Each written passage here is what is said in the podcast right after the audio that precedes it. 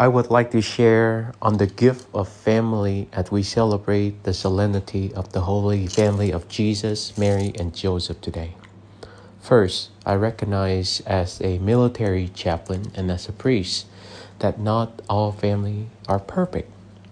Many people uh, come from broken family, abusive family, and families that do not uh, teach them a lot of virtues or the way of faith. But that doesn't mean that we are without a family, because we have a family in the church as well. No matter how imperfect our, our immediate uh, family might be, I think we can all learn how to forgive and how to learn from the gifts that they have tried to give to us as best they are able. I can relate to this in many different ways because my parents are not perfect. I don't think we, any of us, have perfect parents.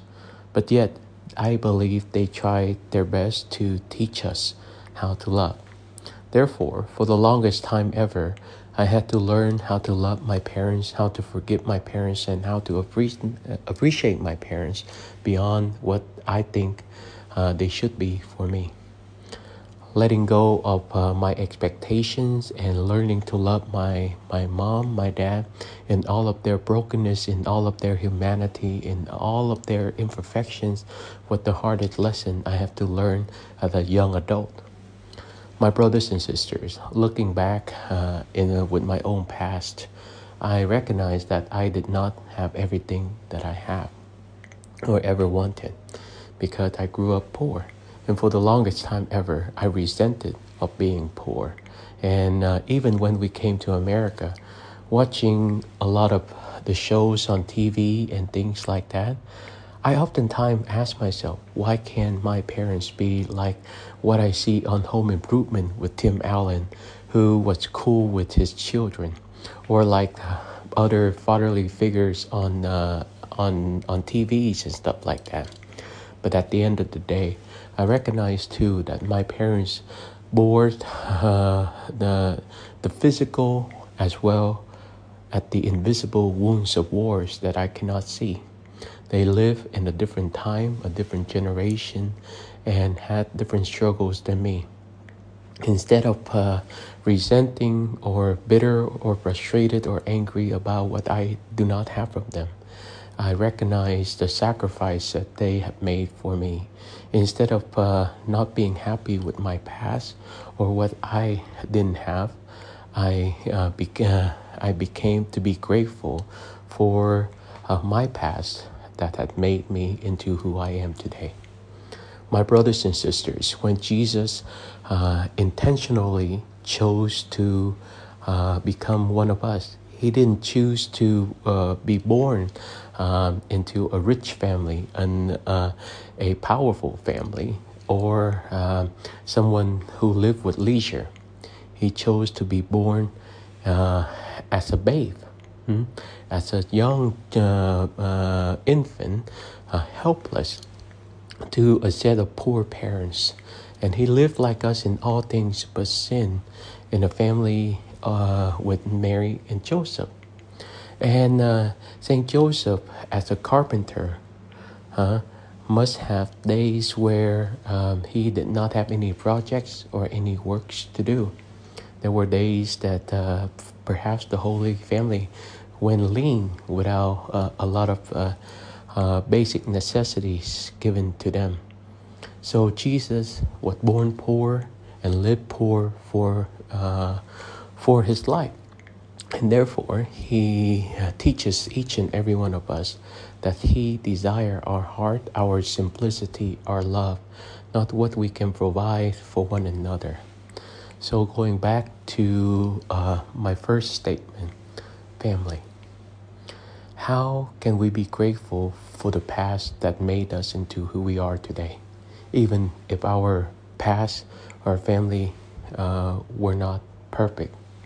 How can we let go and forgive and learn from the lessons given to us, knowing that they have made us stronger and resilient and simple as who we are today? Our family um, is not just our immediate one, but also the church. This is where uh, the, the good Lord had given the church to each and every one of us to be our spiritual family that love, that support, and also to forgive and learn how to choose to give ourselves to one another, even in our differences. Our family sanctified us because living in a family help us to go beyond our own little space, our own little circle, our own little self, to really choose to love even when it gets hard. So, for those who have a family right now, I challenge you and I invite you to think of ways that you can nurture your family not just being busybodies uh, or uh, Uber drivers for your children to go uh, do all the extracurricular activities, but how to spend time well with each other, how to teach each other, how to learn from each other, and how to embrace each other with simplicity of heart. Jesus, Mary, and Joseph did not have much, but they had each other. And uh, in the simplicity and poverty of life, they learned that uh, they taught us that we don't need a lot to give ourselves to one another. How can you and I make our immediate family that space, that uh, that place where we can grow, learn to appreciate, and be in the presence of each other? The same thing can be applied to the church. How can we enrich and give ourselves to our spiritual family the church so that uh, not only the older people have to do everything, but we can give the gifts of time, talent, and treasure to help each other grow. We must help our family and do our part so that we belong to the family instead of uh, asking and comparing or resenting why we don't have the things that we think we deserve.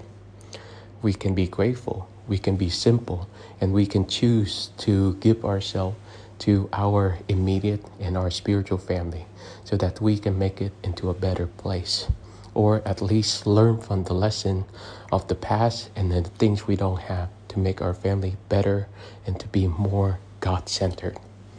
Which lead me toward the second point today holy. We might not be the holy family, but we can all make our family holy. How?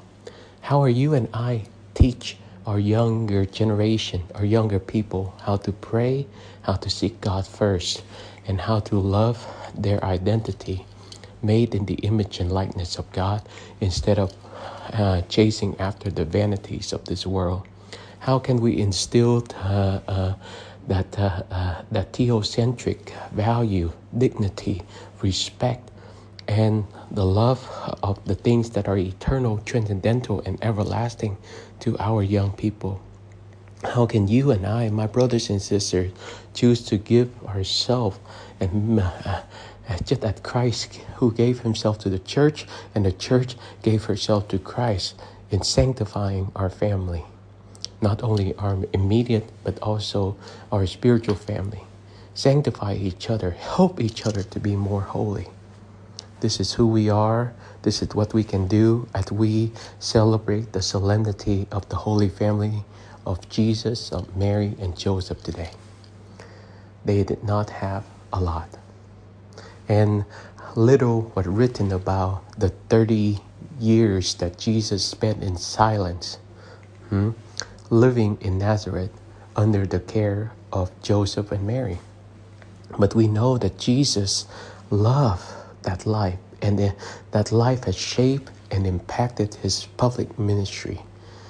Living in that 30 years of silence and little known place, Jesus have learned to sympathize, empathize, and relate with the poor, the forgotten, the abandoned. He learned how to love through the simplicity of the Blessed Mother and Saint Joseph. And as a matter of fact, he he Saint Joseph have left a big impact and a big imprint in Jesus' own life that Jesus took uh, upon himself the tray of his own foster father. Jesus was also a carpenter because Joseph was a carpenter.